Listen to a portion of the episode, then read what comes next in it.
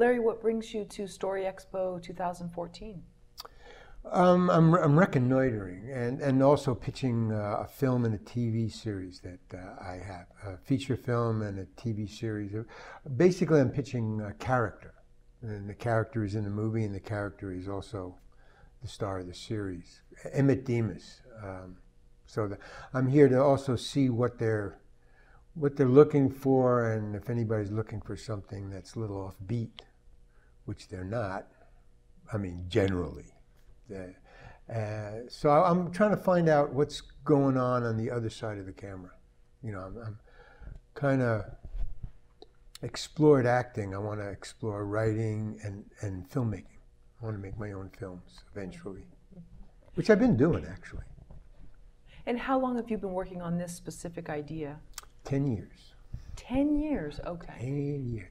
Well, I mean, I've been working on the character for 10 years. I've been filming him for 10 years and writing for 10 years in different places. Uh, sometimes I, had a show. I started out with a, with a show. Actually, my sister, strangely enough, sent me a sketch I made in 1976 of a character named Emmett, who was an old guy, you know. And this character, Emmett, that I'm here to pitch, is an old guy. So I, I, guess I've been thinking about him since 1976. That's really weird. And uh, because I've been working as an actor, either looking for work or actually working, or trying to memorize lines, I, I don't have much time to, to actually become a filmmaker. Um, I have ADHD, so I can only think of maybe 10 things at once. And uh, so um, I took a sabbatical about a year ago. And, and I just said, okay, I'm, I'm just going to work on filmmaking. So I have these three film, three uh, mature films that I did about Emmett. And they won prizes all over the, all over the world, actually, and, and in festivals and stuff. And I thought, okay, I think I'm ready to write the feature and act as Emmett. So that's what I, that's why I'm here. But why now? If you've had Emmett in your mind since 1976? Well, I think I'm old enough to do him now. And uh, I've also figured out how to write him uh, in the long form. You know, uh, film shorts, they're, they're 10 minutes is not long enough for me to develop what I want to develop about him because I'm, I'm, it's a comedy and he's a comic character like like Chaplin or like Louis C.K. But um, you have to really know a character, right? at least in in my way of thinking. Uh, and uh, I think I've made enough film shorts about him and learned enough about the arc of character and stuff like that. So that uh, that's why now I, I feel I'm ready. For some reason, I don't know, there's a voice inside of me said, okay, do it now. Um, I mean, nobody told me to do it, and, you know. The voices don't say anything back? Uh, and they, they say, go for it. good. Oh, those are good voices. And why do you feel that Emmett, Oh, oh, yeah, well, may I just. Please, oh, absolutely. No. Everybody says no, don't do anything, ever, about anything, ever. I mean, that's just how the universe the human universe talks. The other universe is pretty cool, and it says, go for it. If you see what I'm saying. I do. And what, what do you think the reasons behind the human universe? Nobody wants you to change because if you change and they're not, it's on them. So let's everybody just stay the same and we'll all be in our comfort zone and let's not talk about it. Okay, that's good. We won't. so I just, you know, when one, one day, some people wake up to that fact. And I woke up, you know, about, I guess about two, three or four years ago, I, I, I said, you know, that, that voice started to say, hey man, you know, I'm going to just do this. And they go, no, you're such a good actor. Why don't you just keep acting, you know? And they say, nah, I want to be a filmmaker. That's what I say. That's what the voices say. But people say, yeah, but don't. You know, you're such, we, we love you in. like your agent, you know, things like that. Why do you feel that Emmett is too non-mainstream, or whatever the word is, maybe too? Well, so far I've been pitching, and that's the they say he's kind of quirky. That's what you get. That's that's what I've been getting. Wow, he's he's kind of quirky. And he is. He's totally quirky. I mean, you know, just like Louis C.K. is quirky, or Chaplin is quirky, or you know, any other funny. Adam Sandler is pretty quirky. You know, uh, but that shouldn't matter. It never does. I mean, you know, the first guy is always weird. Mm-hmm. You know, first so, guy doing whatever. Well, what are the notes that you've gotten? Because you, would already pitched today, or no? You yeah, the notes are well. We we're kind of we we're looking for something more grounded. We're looking for uh, something uh, what's kind of quirky. I mean, uh, we make a lot of stuff for Hallmark, um, so I like it. I mean, I, I really do. But um, I, I don't know if I, you know, I don't think we would do something like this. Uh, basically, so what I'm hearing is he's too funny. that, that's that's the, what the message I get. I don't know. I come from you know Second City. I come from the committee. I come from you know Charlie Chaplin, Louis C.K., Bob Dylan. You know Lenny Bruce. You know Lenny Bruce was too quirky. Bob Dylan was too quirky. Um, they were all too quirky. Anybody who's funny is basically started out too quirky. You know, uh, yeah. Mm-hmm. Is there a way in your mind you could tone Emmett down? ah, no? there that you would, go. Here it kill, comes. That would kill Emmett. no. No. Great. I mean, I've tried it other ways. It's not me. I mean, you know, uh, I would rather. I, this is so cliche, but I would rather do it my way. Uh, at least I know that when you turn me down, it's something that I wanted to do. It's something that I did sincerely, and it's not for you. I can, that's cool. But if I do it your way and you turn me down, I'm effed. Because what did I learn? I didn't learn anything by that. You know, uh, so I, am also a student, you know. So I, I got to get something out of a no. So if, if I do it my way and you give me a no, I've learned something. If I do it your way and I get a no, I've learned nothing. I think. Larry, how much time did you have to pitch today? Five minutes. Five minutes, okay. Which is really funny. I, I, mean, that's, that's just a psychological thing because the first time I pitched, I mean, the first guy I pitched to was at 10 o'clock this morning. Um, and it was the first pitch and I, you know, I hadn't pitched to anybody. I've been rehearsing it at home and you know thinking about it, and I've been talking about it with friends and stuff. But when it becomes official, you know, it's your first pitch, so I felt very rushed, and you know, I didn't think I said it the right way. But about the third or fourth one, I, I sort of settled down. Then five minutes was plenty of time, you know, because I got my story straight, and I, you know, so that's the other thing that I'm here for and, and that is actually to learn how to pitch. I mean, literally, and that, that's very conscious. I, I uh, again, I learned something. You know, I, I think I have uh, 11 or 12 pitches that, that I've signed up for. I, I may have more later, but uh, and I thought, okay, what what happens if nobody buys my pitch or nobody wants to read my stuff?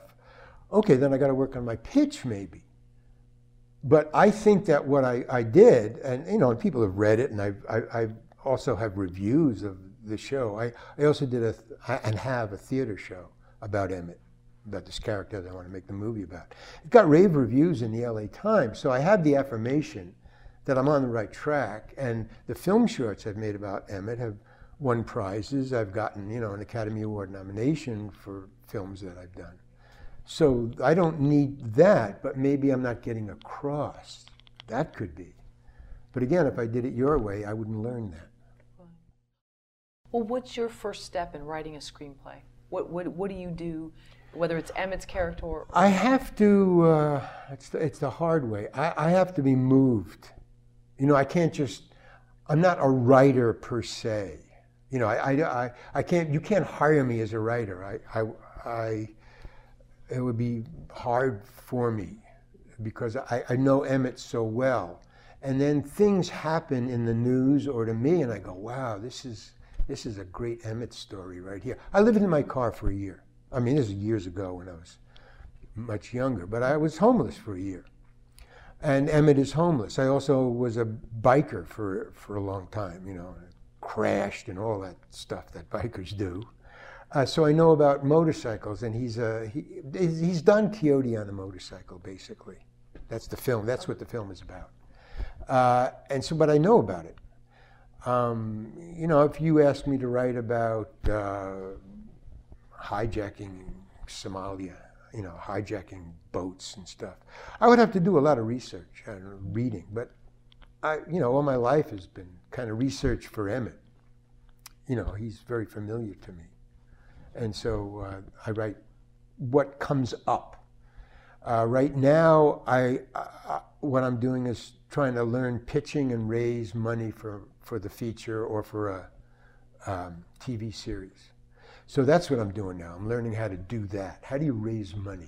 Pitching is one way. You pitch to the studios. I'm going to have to pitch to my uncle, you know, later. And so I'm, that's what I'm learning here. So, you know, and when, and then I'll pitch to my sister and, you know, it, it's a process. Going back to that year that you lived in your car, Mm-hmm. what what humor could you bring to that? Oh man, are you kidding? Where do you go to the bathroom? You know, where, where do you, where do you uh, where do you take a shower? You know, you start the, the friends and the friends' wives. You know, why is he coming here all the time? Must he? Can he take a shower somewhere else? And you hear these conversations. You know, in the next room. You know, and, and you say, okay, well, we're, we're worn out my invitation here. You know, uh, what McDonald's will let you use their bathroom? Uh, how do you get phone messages? Uh, you know, where do you park at night when you're living in your car? Uh, when you leave your car and you come back at night, uh, your battery is gone. Th- There's, I mean, a lot of adventures, you know. And I watch Charlie Chaplin, and I go, yeah, that guy was that that guy was. I don't know if he was homeless, but he was poor. That guy was poor. Why? There's just a sense of that guy knows more about being uh, a homeless guy, about about trying to get a job, than normal, because he was there and he did it. So there, there's an inner, there's a voice, there's a truth to to living it, and if you can live it and tell about it, it's generally the worst turns to laughter. That's that's Shakespeare. That's true. I mean, the worst things that happened to me are, are now funny, but they weren't when I was going through it. You know, I mean, you come back to your car and your guitar is stolen. That's like a tragedy, man. You where you going to get another? That's my guitar. It keeps me calm. You know, it's just your battery is gone. How am I going to move the car? I got to get it to the other side of the street on Thursdays. I mean, that stuff becomes funny in telling about it. But when you tell about it, people know that you did it. You know, you were, you were there. And that's why I like Emmett so much. I can plug a lot. Of, I've developed a character that's a receptacle for, for Larry. You know, uh, he's got his own life too, Emmett. I mean, sometimes he says stuff that breaks me up. Um, like he was talking about begging, and he said, um, he says, my, my, he says, my silent partner is the, the church. My, uh, the church's job is to instill guilt. My job is to leverage it. That's the life of the, he's a beggar. You know, Emmett said that. I didn't. You know, uh, it's it's funny when you write. It's the, the character also adds his two cents. So you've already written this screenplay? Yeah. Okay. How was it when you first started, like the first seven days? I know you'd had Emmett in your mind for years, versus the last week of finishing that screenplay. It's all the same to me. It's just different stages, but it's all writing. It's just you write differently. The, the first way you do it, to me, is I just write. Uh, it's really it's it's really funny, but very common, I guess, to psychologists. You know, your subconscious keeps track. Your subconscious is like I, I read in a book that your subconscious is like the keel. You don't see it; it's underneath the water, but it keeps you steady. You know, that's what keeps the sail from. It's the keel that the, the pressure. again So the subconscious. Um, so I start to just write stuff down, anything that occurs to me. You know, maybe uh, uh, maybe my car gets stolen. I'll just write anything I know about cars being stolen or stealing, or cars, or just write a whole list. And other writers do this too. I, I mean, this is not unique to me, but you just keep writing as the ideas flow until you finally go, I don't want to write, I don't want to do this anymore. And I put it away, and then I read it. And as you start to read it, you see there's a holy cow, there's a theme here. Certain ideas in different forms, either car or stealing or guitar or there's a theme, and so you follow the theme. In other words, it now the writing tells you what to write. Oh, oh, this is what my subconscious is really talking about when I'm what I think is just blathering on, on a piece of page, you know. So you just follow that. So that's the next stage. You just follow the what the writing is telling you, and then you explore that. Then you read that. At least that's what I do and and it starts to become into a solid, and then and then you try to look what's the the the, the substructure of the story because the facts that are related become a story that one person tells. I mean, it may have started with divergent people, but and then it all smushes into Emmett, and he's on this trip, and then I put him on a road or something, or I put him in a house. And, that, and then, the, so the story comes, but how I write is different in each stage, so I keep interested. I, I don't just work on one kind of thing for three months. You know, and sometimes I'll just put it in a drawer and walk away, you know. And this pitch, rehearsing for this, you know, I would, I got a little hand camera, you know. And so I would pitch to the camera and then I would listen to it. Maybe I'd type it out see what I remembered from the pitch, do it again. And I was learning how to pitch. Okay, you know, these points are important and you want to remember this. But I was learning about the story. I was, I was, I saying, wow, man, I've told myself this story that the screenplay is that I'm trying to get 96 pages into five minutes or four minutes. But I'm learning more about the story. So when I go home, and and the, the couple of people said, okay, send me the, the screenplay. I'm going to change it a little because I've told the story so many times rehearsing for this that I saw, wow, the story is actually a lot sharper and tighter now. So I can go home and edit. So it's a process. It's always a, a process. You know, it's like some painters never finish painting. You know, the, uh, the artist Rouault, he would sell you a painting and then five years later, he'd knock on your door and he'd say, Can I have the painting back? I want to change the red. I mean, the painting was never finished. You know, you had to agree to that when you bought the painting. I may come back in five years. I mean, okay. Does Emmett ever get a steady roof over his head? Yeah, that's the that's the, the, the TV version. There's a TV version where he's a homeless character like like Charlie Chaplin, where he has a neighborhood, Venice Beach. So I took the motorcycle away from him. He's got this funky old motorcycle with a sidecar. Uh, I took the motorcycle away from him, and I just wanted to nail him down for for for the sitcom. It's a one camera, but uh, that was about to, I guess, other people. You know, you want to make it cheap and keep them in one place. So, uh, so yeah, he's he he became homeless when I took the motorcycle away, and I put him on a bicycle. Uh, and uh, so he, uh, but now he saves people like Chaplin did, or like basically it's Louis C.K. without the two daughters in the apartment. you know, he, he just takes care of things. He takes care of people. If you got your shoes stolen, he'll find them. If somebody breaks into your store, he, he'll beat up the guy if he's if there's a you know a, a bully. Like Chaplin, where he saves the girl, and he's looking for you know love and a place to uh, to stay. The difference is that what he's looking for is a home and somebody to love or care for. But he also finds out that he functions best as an outsider. And that's a kind of a tension, which I think Chaplin had. He wouldn't keep a job for long. What's, what's interesting about that outsider? Why do you relate to that? You can, you can function because uh, that came from a, discussion I had with the director a long time ago when I, when I was doing the Emmett show. I have a show, uh, and so I was talking to the director, and, and I said, he said, "Why is Emmett homeless?" And I said, I don't know. Why is Charlie Chaplin homeless? And he said, Well, you tell me. Why is Charlie Chaplin homeless?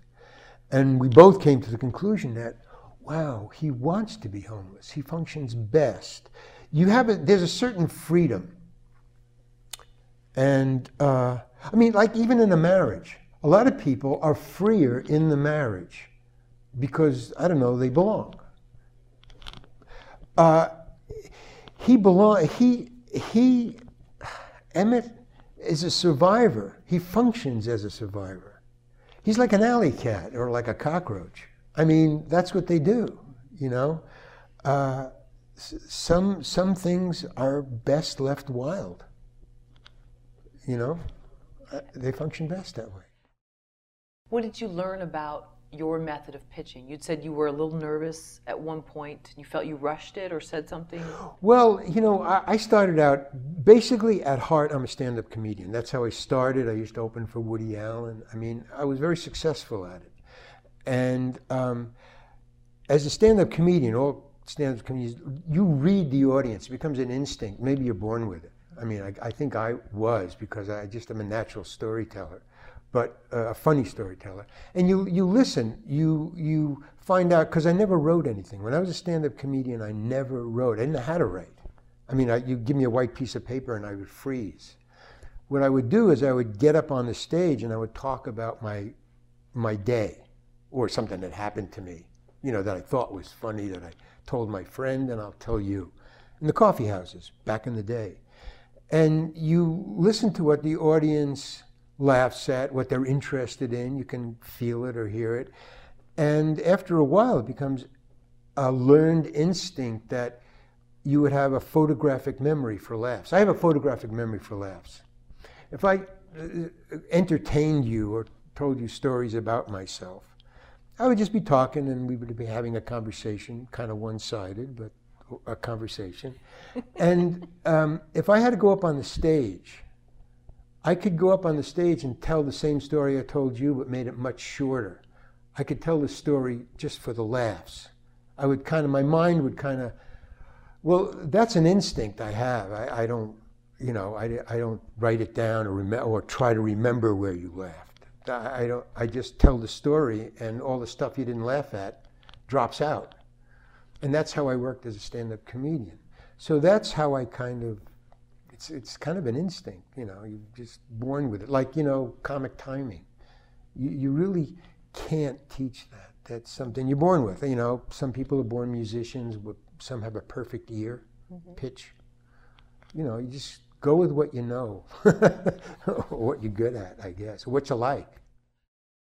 Looking back on what you've applied to the story with Emmett, what is something or some things that you're almost embarrassed to admit that weren't clear to you on actually writing a script? I know you said you you kind of piece it together from different things, yeah. but what is something that you've like, aha, why why didn't I think of that earlier? It was so clear in terms of Wow, writing. that's a story. I mean, first of all, I have ADHD, so I have been clueless most of my life. I mean, even even now, I will find out what I learned or what was going on maybe a year from now. I, I used to be in the committee, which was a very hip, you know, like I was in Second City. That was very hip, you know, far reaching and uh, great satirical company. But it took me 10 years to figure out wow, we were so cool. I didn't think I was cool at all. I, I was just, you know, uh, we were like trained Dobermans. That's, I mean, we literally said that out loud to ourselves. We were Mr. Myerson, Mr. Meat, he was the director and owner of the theater, the committee. Uh, and we were his trained Dobermans. He'd come in with a newspaper and he said, let's get Nixon. You know, and I'd say, well, you know, well, what? And he'd say, well, you know, get up there and improvise. And, I'll, you know, we'll throw some stuff, you know, blah, blah, blah. And then he would, we would do that and he would come back after the end of the show and he'd say, uh, explore that part about, you know, what, what you were talking about there. Explore that. So he would, and then, so he would just do what he said, like trained dogs. Now, he wasn't writing the stuff because we were improv- improvising on the stage. It was coming out of us. And he was kind of guiding it. So, in a way, it was our show. But, but I didn't know that.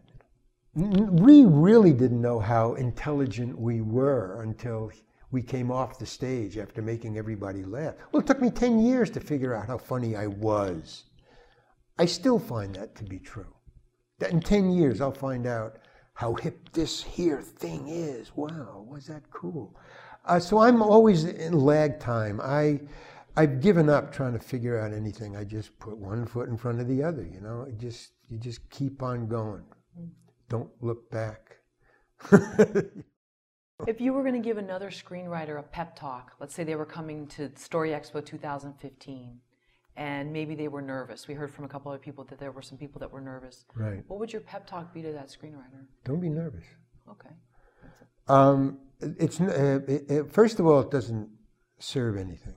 Uh, uh maybe it does. It helps you prepare. Maybe, oh, I'm nervous. I better prepare. So you prepare, but you can prepare without being nervous. So nervous has nothing to do with it. Um, uh, but um, I find that I've always been right, artistically maybe not among other people, but artistically I've always been right. Maybe I didn't have enough chops. So keep writing or keep drawing, or, you know, I, I paint also, but, but keep, keep doing it and always try to be better and always try to do your best. But don't listen to other people. Uh, well, I guess you can listen, but you don't have to do what they say. Uh, uh and that's, I guess, the difference. You know, listen. I've always been right, and I found out every other person has always been right who's been successful. Successful people are right a priori. One of the great things about uh, about pitching uh, my rehearsal back at home was I said, okay, what's the core of the clown? What's the core of the clown? And then I had to go, what's the core of Chaplin? What's the core of any clown? No doubt. Clowns have no doubt. That's why they're funny. I mean, they, they hit a challenge and they, they hit a wall, they get stopped. But they don't, they don't, Chaplin, once he's stopped, just goes in another direction, but he doesn't back up and go, oh God. You know, they, they, they get over, they get over, they don't get over it, they get over it keep going forward. I remember Tarantino said some of the most brilliant thing.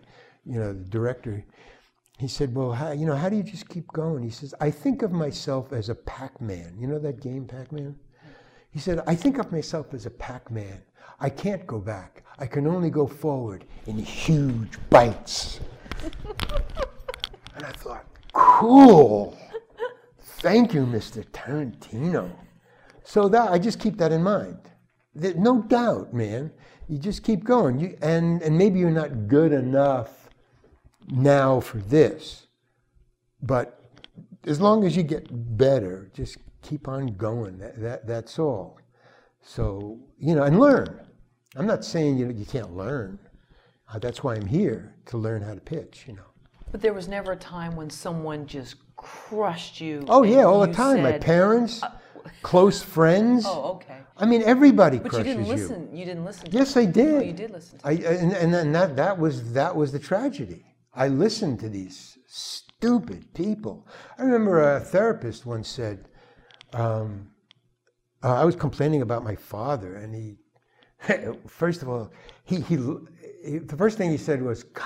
I said, God, what? He said, the shit that parents tell their kids is unbelievable. He said, every kid that comes in here, he said, they're fine. It's their parents that are fucking crazy, but I can't tell them that because they'll stop taking the kid here. So, you know, the best I can do is protect the kid. From who? From their parents. It's parents who fuck up kids.